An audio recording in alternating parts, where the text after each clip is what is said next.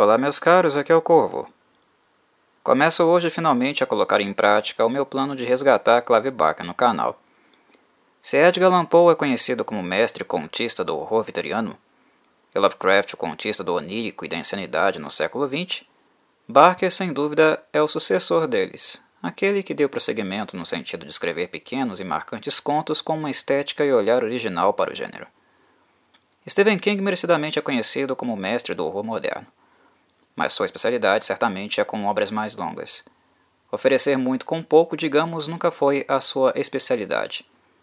Onde a criatividade de King realmente aparece é nos romances mais longos.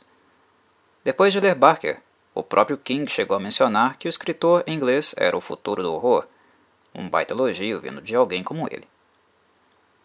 Passadas quase três décadas desde o início da carreira, creio que é seguro dizer que Barker não é ainda tão aclamado como os outros três autores que mencionei. Pode ser que algum dia ele seja. Basta observar os exemplos de Poe e Lovecraft, que só adquiriram notoriedade real após as suas mortes. Mas o fato é que Barker não é um escritor prolixo. Ele apenas escreve quando tem algo bom a oferecer, o que normalmente leva muito tempo. É um autor bastante íntegro. E outro aspecto da sua obra que o afasta, digamos, das massas é o estilo do seu horror. Ele é bastante extremo e chocante, mesmo para adultos. Se Poe e Lovecraft eram fascinados com o sobrenatural, o desconhecido e com os males que afligem a mente, Barker é um escritor preso à carne. Sua estética é mais visceral, colada na experiência sensória produzida pelos cinco sentidos. É uma escrita mundana, mas quando eu digo mundana, não falo em sentido pejorativo. Apenas quero indicar que é uma direção que tende a buscar e amplificar as sensações de dor e prazer que nossos corpos nos permitem sentir através dos sentidos. Clive Barker deixa todos eles aguçados, nos levando a um tipo de experimentação exótica, erótica e também grotesca, aversiva em muitos momentos. No seu clímax, elas são quase insuportáveis, demandam um estômago bastante tolerante. É na busca pela transcendência da experiência carnal e dos seus limites que Hellraiser, a sequência da trajetória conceitual do autor, que se iniciou em The Books of Blood, os livros de sangue, se edifica. Hellraiser refina ainda mais o estilo e metodologia de Barker. O tipo de experiências sensoriais que Barker nos mostra com seus excêntricos cenobitas, hierofantes da Ordem de Gash, é algo tão agonizante que é impossível ficar indiferente com algumas descrições detalhadas feitas no decorrer do livro. Começarei agora a abordar alguns dos elementos mais marcantes. Irei apresentar um pouco da obra The Hellbound Heart, o nome original dela. Nos tempos atuais, ela é mais conhecida como Hellraiser, por ser sempre associada ao filme, que também foi dirigido por Clive Barker. Inclusive foi este o nome que também recebeu a edição nacional do livro, publicado pela Dark Side. No entanto, a adaptação cinematográfica está longe de ser literal. Barker fez uma série de modificações no intuito de talvez suavizar um pouco os pesadelos contidos no manuscrito. Portanto, esclareço que manterei o foco primeiro no romance. Ele será a minha fonte de análise aqui. Posteriormente, quem sabe, falarei um pouco sobre o filme no Cinecorvo, abordando alguns aspectos técnicos. Veremos. O tempo dirá.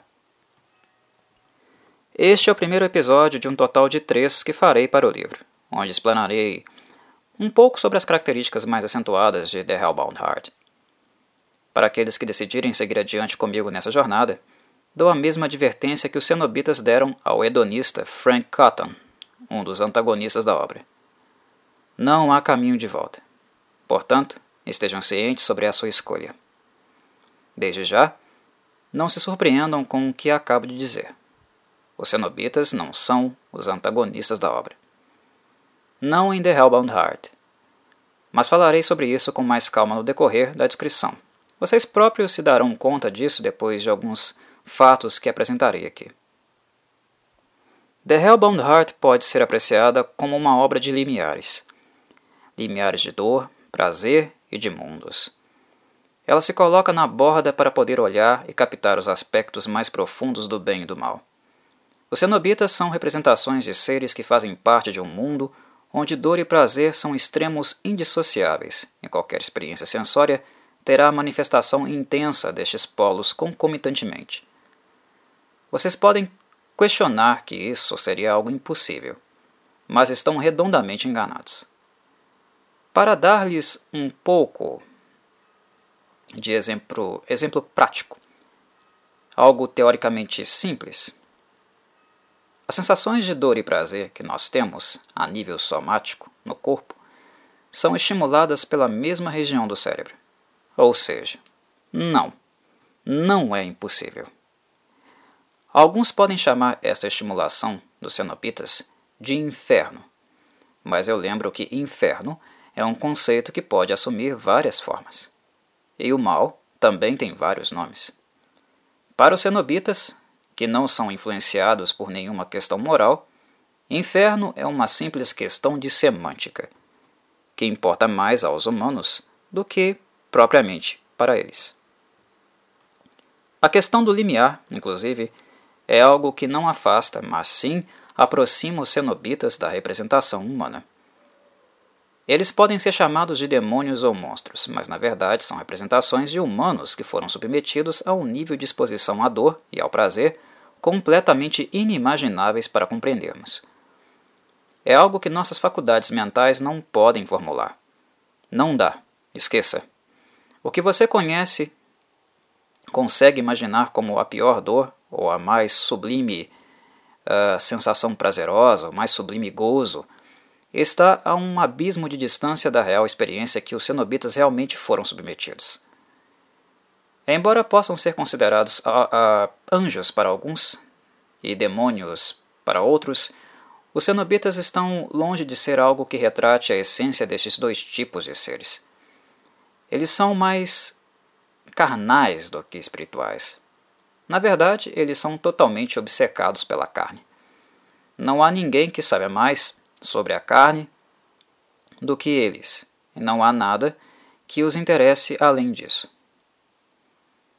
A inspiração de Clive Barker para a criação dos cenobitas certamente foi a experiência que ele teve com o submundo da indústria sexual, algo que ele experimentou durante sua juventude.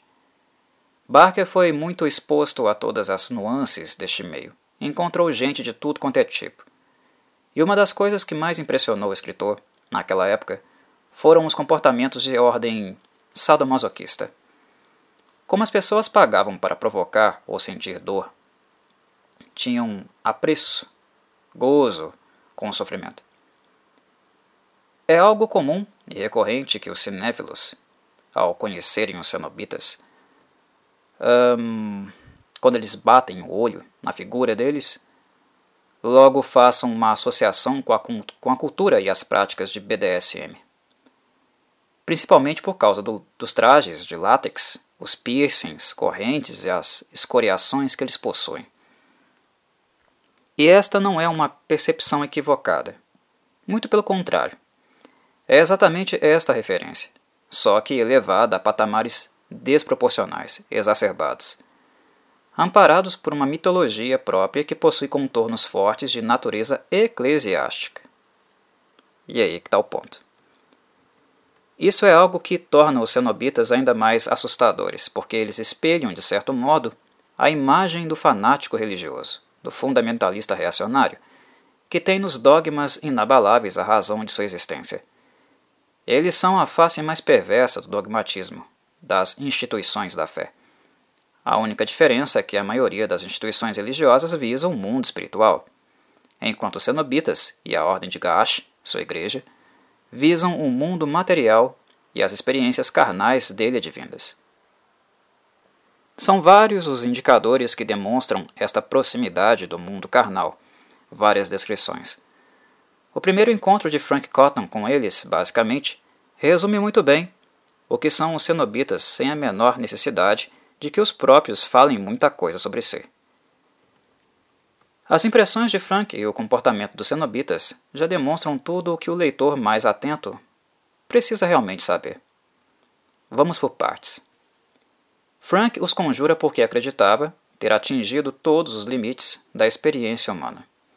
Hedonista como ele é, desejava para si um prazer como nenhum outro, algo que drogas, prostitutas e outros excessos já não mais eram capazes de proporcionar, a ele. É assim que ele, ao procurar de forma incessante e determinada por isso, encontra a caixa de Le Marchand, também conhecida como a configuração do lamento. Trata-se de uma caixa enigma, um puzzle, que precisa ser pressionada e movimentada sistematicamente para ser aberta.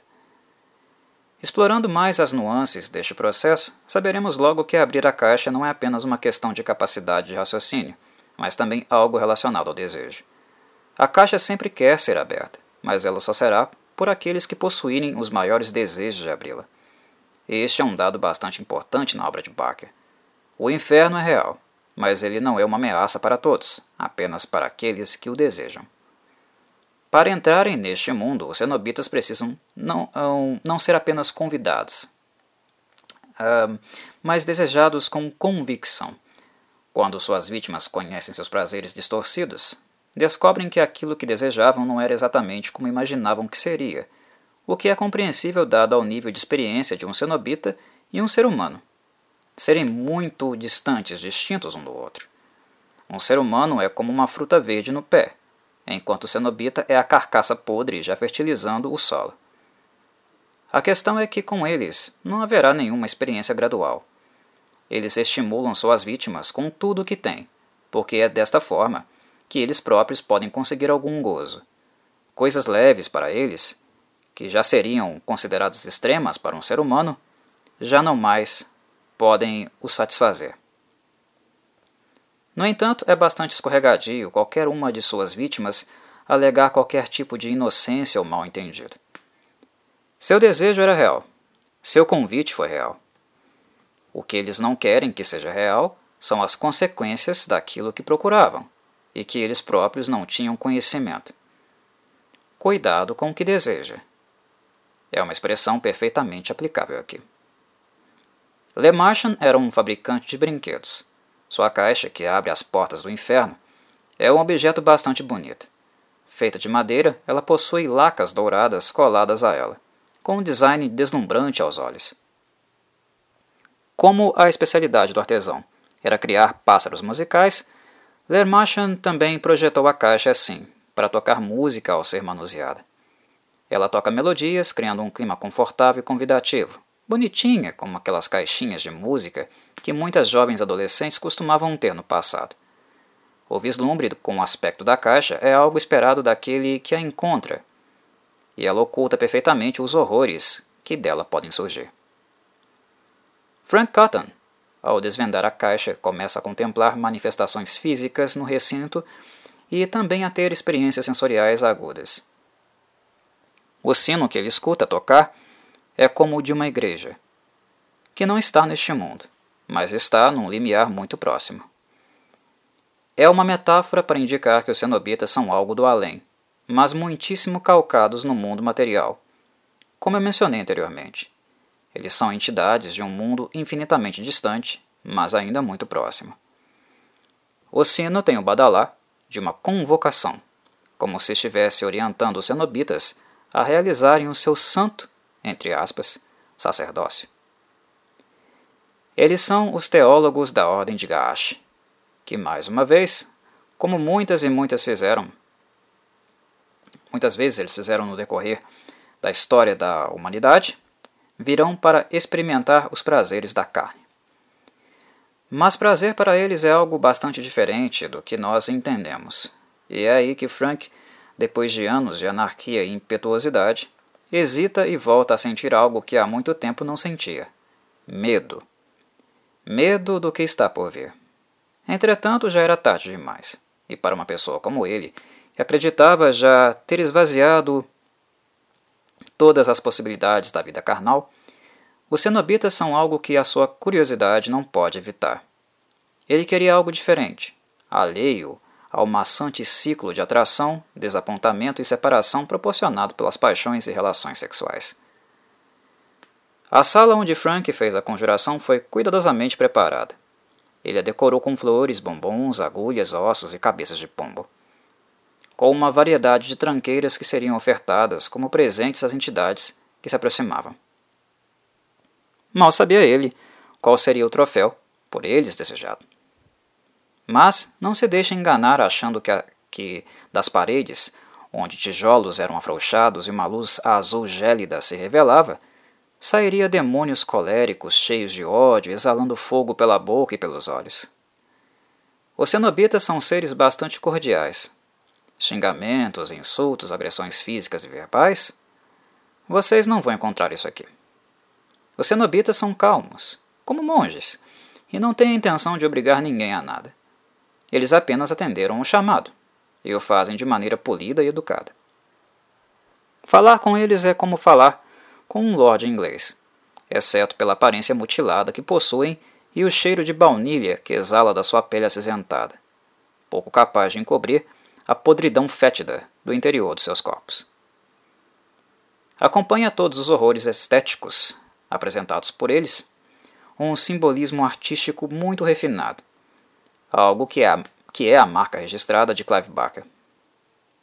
Sua arte consegue ser bela e grotesca ao mesmo tempo, ele consegue descrever coisas asquerosas com um estranho floreio.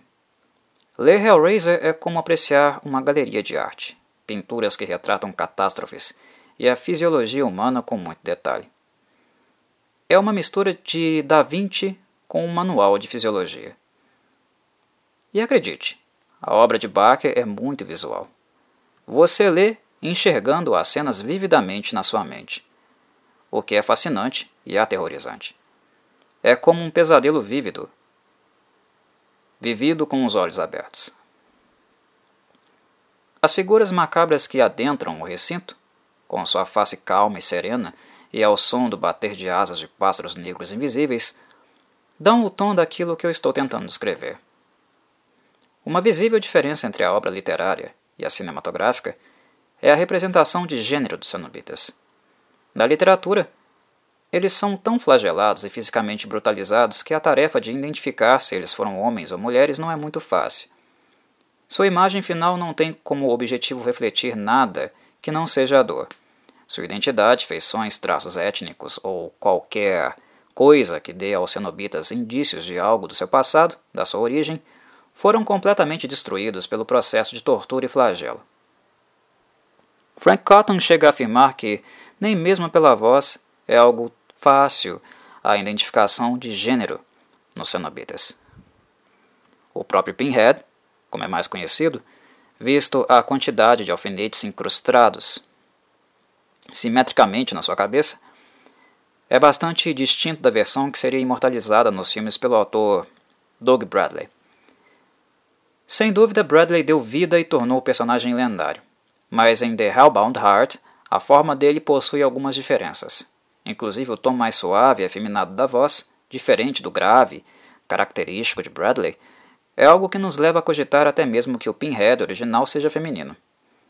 No livro seguinte, Barker, uh, no seu Evangelho de Sangue, faz uma representação de Pinhead mais próxima da imortalizada por Doug Bradley, mas não aqui.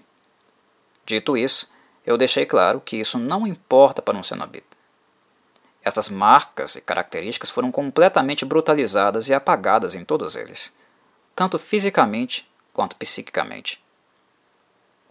Retornando a Frank Cotton, o hedonista acreditava que os cenobitas seriam representações de um harém supremo na Terra, trazendo consigo esplendores decorados por vadias e virgens para que ele pudesse explorar, como bem entendesse. Isso nas próprias palavras dele. Devasso e inescrupuloso, Frank mal sabia que quem seria violado em todas as dimensões possíveis e imagináveis seria ele mesmo. Se ele queria sentir algo que as suas terminações nervosas não eram capazes de fornecer sozinhas, os cenobitas estavam dispostos a ajudá-lo com isso. No entanto, o extremo e o esplendor na cabeça de Frank é uma pequena sombra, um minúsculo fragmento daquilo que os cenobitas tinham, tinham em mente. Na interpretação dos cenobitas, o esplendor é algo distorcido. Ele implica no ápice do excesso, no ponto culminante e mais alto de prazer e dor, indivisíveis, que a carne pode sentir. E já é perturbador apenas imaginar algo assim, mesmo sem experiência concreta. Preciso reforçar que os cenobitas não forçaram Frank Cotton a nada. Eles perguntam se ele tinha certeza de que queria seguir em frente. Afirmam que não haveria forma de voltar atrás. Frank Cotton pecou pela luxúria e pela avareza, tomando a pior decisão que poderia ter tomado na sua pequena e miserável vida. Em questão de segundos, ele sofreria uma das torturas mais absurdas e imagináveis, algo que invejaria até mesmo as camadas mais profundas do inferno. Com a afirmativa de Frank, a primeira coisa que os cenobitas fazem é abrir totalmente os cinco sentidos dele. O que quero dizer com isso é que, de certa maneira, nossos cinco sentidos são contidos e limitados. O tato, paladar, visão, audição e olfato conseguem atingir certo nível de percepção, mas não ir além dele. Os cenobitas retiram essas limitações e, de repente, Frank consegue enxergar coisas nos mínimos detalhes e cores que antes não conseguia captar. Sentir dezenas de cheiros misturados vindos do ambiente. Como se não bastasse, a experiência não é só do presente. A hipersensibilidade de seus sentidos faz com que as portas da memória sejam abertas e resgatem todas as sensações que ele teve na infância e juventude. Ele sente até mesmo o gosto do leite e do seio da mãe passado e presente se juntam em uma dezena de sensações sentidas ao mesmo tempo, como uma bomba nuclear. Vocês conseguem imaginar o que seria isso? O nível de violação, o quão insuportável e enlouquecedor algo assim pode ser? Nossa mente não, não dá conta de tanta sobrecarga. A dor sentida é gigantesca. Frank passa a entender da pior forma possível a natureza daquilo que desejava, as consequências da experiência sensória que buscava. Sua mente começa a padecer, e bem antes do esperado, suas súplicas começam, implorando para que aquele pandemônio de sensações cessasse. Ele vê um cenobita sentado numa pilha de cabeças putrefatas daqueles que foram as vítimas de Frank. As pessoas que ele matou. Ele pôde perceber perfeitamente a corrupção da carne e dos tecidos em toda a sua complexidade, sentir os gases que delas exalavam com intensidade. O cenobita ri, com satisfação, afirmando que finalmente as fantasias de Frank estavam destruídas, ou seja, daquilo que lhe fantasiara ser o prazer extremo, a experiência última. Em meio aos seus lamentos, o cenobita afirma: Agora podemos começar. Em outras palavras, Clive Barker está nos dizendo que aquilo que Frank Cotton passara, até aquele ponto, que para nós seria a representação do próprio inferno e seus flagelos, para um cenobita não era nem o começo. Agora sim, quando as súplicas atingiram o seu tom mais alto, o cenobita começaria a realmente atuar. O cenobita assim está nos dizendo que aquilo que fantasiamos e acreditamos ser os males do inferno não são nem o princípio. É algo aterrorizante de ler, absurdamente apavorante.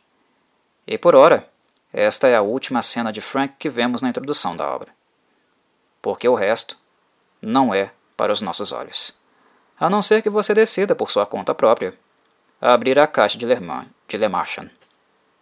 Está disposto? Quer ver mais? Vai em frente. A partir daí a história dá um pequeno salto, nos apresentando Rory o irmão de Frank, e Julia, sua desprezível esposa. Rory tem planos de morar na casa que Frank ocupara no encontro com os cenobitas, que estava vazia visto que dele mesmo não restou qualquer vestígio. Rory queria ser feliz com a esposa ali. Como Frank nunca dava as caras, ele decidiu ocupá-la e comprar a parte dele quando aparecesse. O sonho de Rory é que a casa da rua Ludovico se tornasse o lar docilar que ele sempre vislumbrou. Muito improvável, tendo Julia como esposa, mas algo que ele nunca se deu conta por ser completamente apaixonado por ela, como também alienado e manipulado. Julia o controla como se fosse um cachorrinho em uma coleira. No filme, o nome de Rory foi trocado por Larry. Mas esta não é a única mudança. Muitos consideram Larry um banana, mas no livro, Rory é ainda mais passivo e submisso ao controle de Julia, que é uma mulher ainda mais diabólica e calculista. O nível de estresse e animosidade tende a ser maior porque as rivalidades entre os personagens centrais são menos contidas, visto que no livro não há grau de parentesco entre eles. Isso mesmo. No livro, Rory e Kirsty não são pai e filha. Kirsty é amiga de Rory e um desafeto de Julia, que a despreza. Embora não deixe isso muito claro, sendo a víbora dissimulada que ela é. Kirsty tem uma percepção sobre Julia que, de certo modo, sintetiza a megera muito bem. Uma mulher incapaz de ser feia, mesmo se ela tentar. Pelo menos por fora. Kirsty acredita que Rory é alguém entorpecido pelos encantos físicos de Julia, e não alguém ciente da amargura que habita a mesma. E ela não poderia estar mais certa. Julia é linda, estonteante por fora, mas completamente podre por dentro. Uma mulher narcisista e arrogante. Julia sabe que Kirsty não é tola e a despreza por considerá-la uma alma perdida e alguém que, em suas próprias palavras, possui um comportamento derrotista. Julia é snob, elitista e preconceituosa. E um dos motivos para Kirsty concluir como a vida pode ser injusta. Kirsty não deixa de invejá-la e ao mesmo tempo se, se entristece com o fato de um monstro desalmado como Julia poder ter um corpo tão bonito e um marido tão amável, capaz de atender a todos os seus desejos mesquinhos. Diferente do filme, o livro deixa claro que há um interesse amoroso de Kirsty por Rory, algo que obviamente ela não demonstra por ele, em virtude dele ser casado e claramente uma marionete nas mãos de Julia. Fazer qualquer movimento em relação a Rory, além de adultério, algo que Kirsty não praticaria devido ao caráter dela, também só faria com que Rory se afastasse dela, visto que ele é fascinado, totalmente uh, apaixonado pela esposa, por Julia. Ao contrário de, de Julia, Kirsty tem caráter e ela procura se manter no lugar de amiga, embora seu coração deseje que as coisas fossem diferentes. Já em relação ao Scotton, a trama é particularmente a mesma em comparação à cinematográfica. No entanto, um pouco mais aprofundada e sexualmente explícita. Rory e Frank eram muito ligados na infância algo que mudou na adolescência quando Frank decidiu embarcar numa vida de excessos, de banditismo, prostituição e busca por saciar apetites sem a censura dos limites morais. Nas poucas vezes que voltava para casa, o que conseguia deixar era apenas um amargo desgosto nos pais. Nós descobrimos isso em um raro relato de Rory para Julia, que ela se lembra durante a narração. Já comprometida com Rory, esta foi a primeira vez que ela soube da existência de Frank e ficou curiosa, atraída pelo comportamento selvagem dele.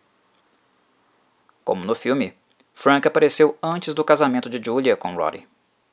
Mas diferente do filme, não é Frank quem seduz a esposa do irmão. É Julia que força uma situação. Planeja uma ocasião para que pudesse ficar sozinha com ele. Ir para a cama com ele, concretizando o adultério pouco antes de se casar com Rory completamente repugnante. A relação sexual é descrita com detalhes picantes, narrando um coito tão violento que contém traços de estupro, como a própria Julia se recorda. Vividamente ansiando ter tudo novamente, inclusive os hematomas nela deixados. O casamento com Rory já nasceu em estado de falência, e ela sempre foi a doença responsável por isso. O fato de ela pensar em Frank quando está na cama com Rory é algo que deixa o leitor completamente enojado. E numa mesma proporção, deixa Julia também cada vez mais desgostosa. Ela frequenta com frequência o quarto que Frank invocou os cenobitas na abertura do livro, algo que obviamente ninguém sabe que aconteceu. Eles não deixaram nenhum vestígio de sua presença ali. E desde cedo o leitor pode sentir, assim como Julia, que há uma aura pesada, intensa no recinto. Julia não compreende o motivo, embora ache estranha a sensação, evitando que o quarto do casal fosse montado ali. O dia em que Rory se, se corta é muito parecido com a película cinematográfica. Como ele tem fobia de sangue, é Julia quem o socorre, mas não antes dele deixar escorrer pingar muito sangue no assoalho do recinto vazio, local em que Julia passava horas para fugir da sua presença. Como sempre, ela o vê com desprezo. O acha ridículo por não conseguir lidar com o próprio ferimento, mas sem comunicar isso verbalmente. No hospital, quando Rory agradece por tê-lo ajudado, Julia pensa que o agradecimento é a última coisa que ela deseja dele. Na verdade, ela não quer mais nada dele, apenas a sua completa ausência. Mas, dissimulada como ela é, e com um sorrisinho falso no rosto de boneca, ela decide que não é hora de dar vazão ao desprezo que sente. Nos dias seguintes, Julia nota algo estranho no quarto vazio. Antes ela sentia como se algo nele a estivesse chamando. Agora ela percebe que não há nenhuma marca de sangue no assoalho. Ela pergunta a Rory se ele havia limpado, o que ele responde negativamente, colocando-a estupidamente num pedestal como a dona de casa perfeita que até esquece-se das coisas que faz. Concretamente, o que realmente aconteceu é que o sangue foi sugado pelo assoalho, até a última gota. Algo que verdadeiramente nos damos conta na noite de inauguração do lar, um dia depois. Rory convida todos os amigos do casal, ou pelo menos que costumavam ser, visto que Julia não mais os considera assim, vê todos como idiotas desprezíveis. E com a desculpa do cansaço, ela se retira mais cedo da ocasião, deixando os amigos com Rory e Kirsty, que também foi convidada. Julia realmente estava cansada, mas como ela mesma nos revela através de seus pensamentos, ela não estava cansada por ter cozinhado o dia todo e organizado o banquete. Ela estava cansada por ter que se sentar com pessoas que ela costumava chamar de amigos e que agora são alvo do seu mais profundo desprezo. Julia é uma mulher simplesmente insuportável. Bruxa é um apelido carinhoso para ela. Para variar, ela sempre procura se refugiar no quarto vazio, onde se perde nos seus pensamentos mesquinhos. Um lugar tão silencioso que, naquele momento, Julia foi capaz de ouvir até mesmo a ranhura das baratas. E é nesta noite que ela sente uma segunda presença no recinto uma criatura que mais parece frangalhos apodrecidos daquilo que algum dia foi um ser humano. Essa criatura entra em contato com ela, pede ajuda e revela ser Frank. O sangue de Rory que caíra no assoalho foi sugado por Frank, e de alguma forma ele conseguiu encontrar o caminho de volta, fugindo da dimensão onde os cenobitas o haviam levado. É interessante notar que o estado dele é tão lamentável, o nível de magreza, a falta de pele, de carne e os nervos expostos, que Julia não consegue sentir medo, apenas pena daquela pobre criatura. E isso até saber que ele era Frank, é claro. Logo, o sentimento de nojo e pena foi substituído pelo choque e perturbação, visto a mistura de sentimentos. O sangue de Rory trouxe Frank de volta e minimamente regenerou seu corpo. E Frank certamente não tinha a menor intenção de parar por ali, pois neste estado ele é apenas um pedaço de carne apodrecida, um protótipo de ser vivo. Está fragilizado e incapaz de se defender. E ele tem um pedido deveras macabro para fazer a Julia. Mas isto é algo que fica para um futuro episódio. Um abraço do corvo, meus caros.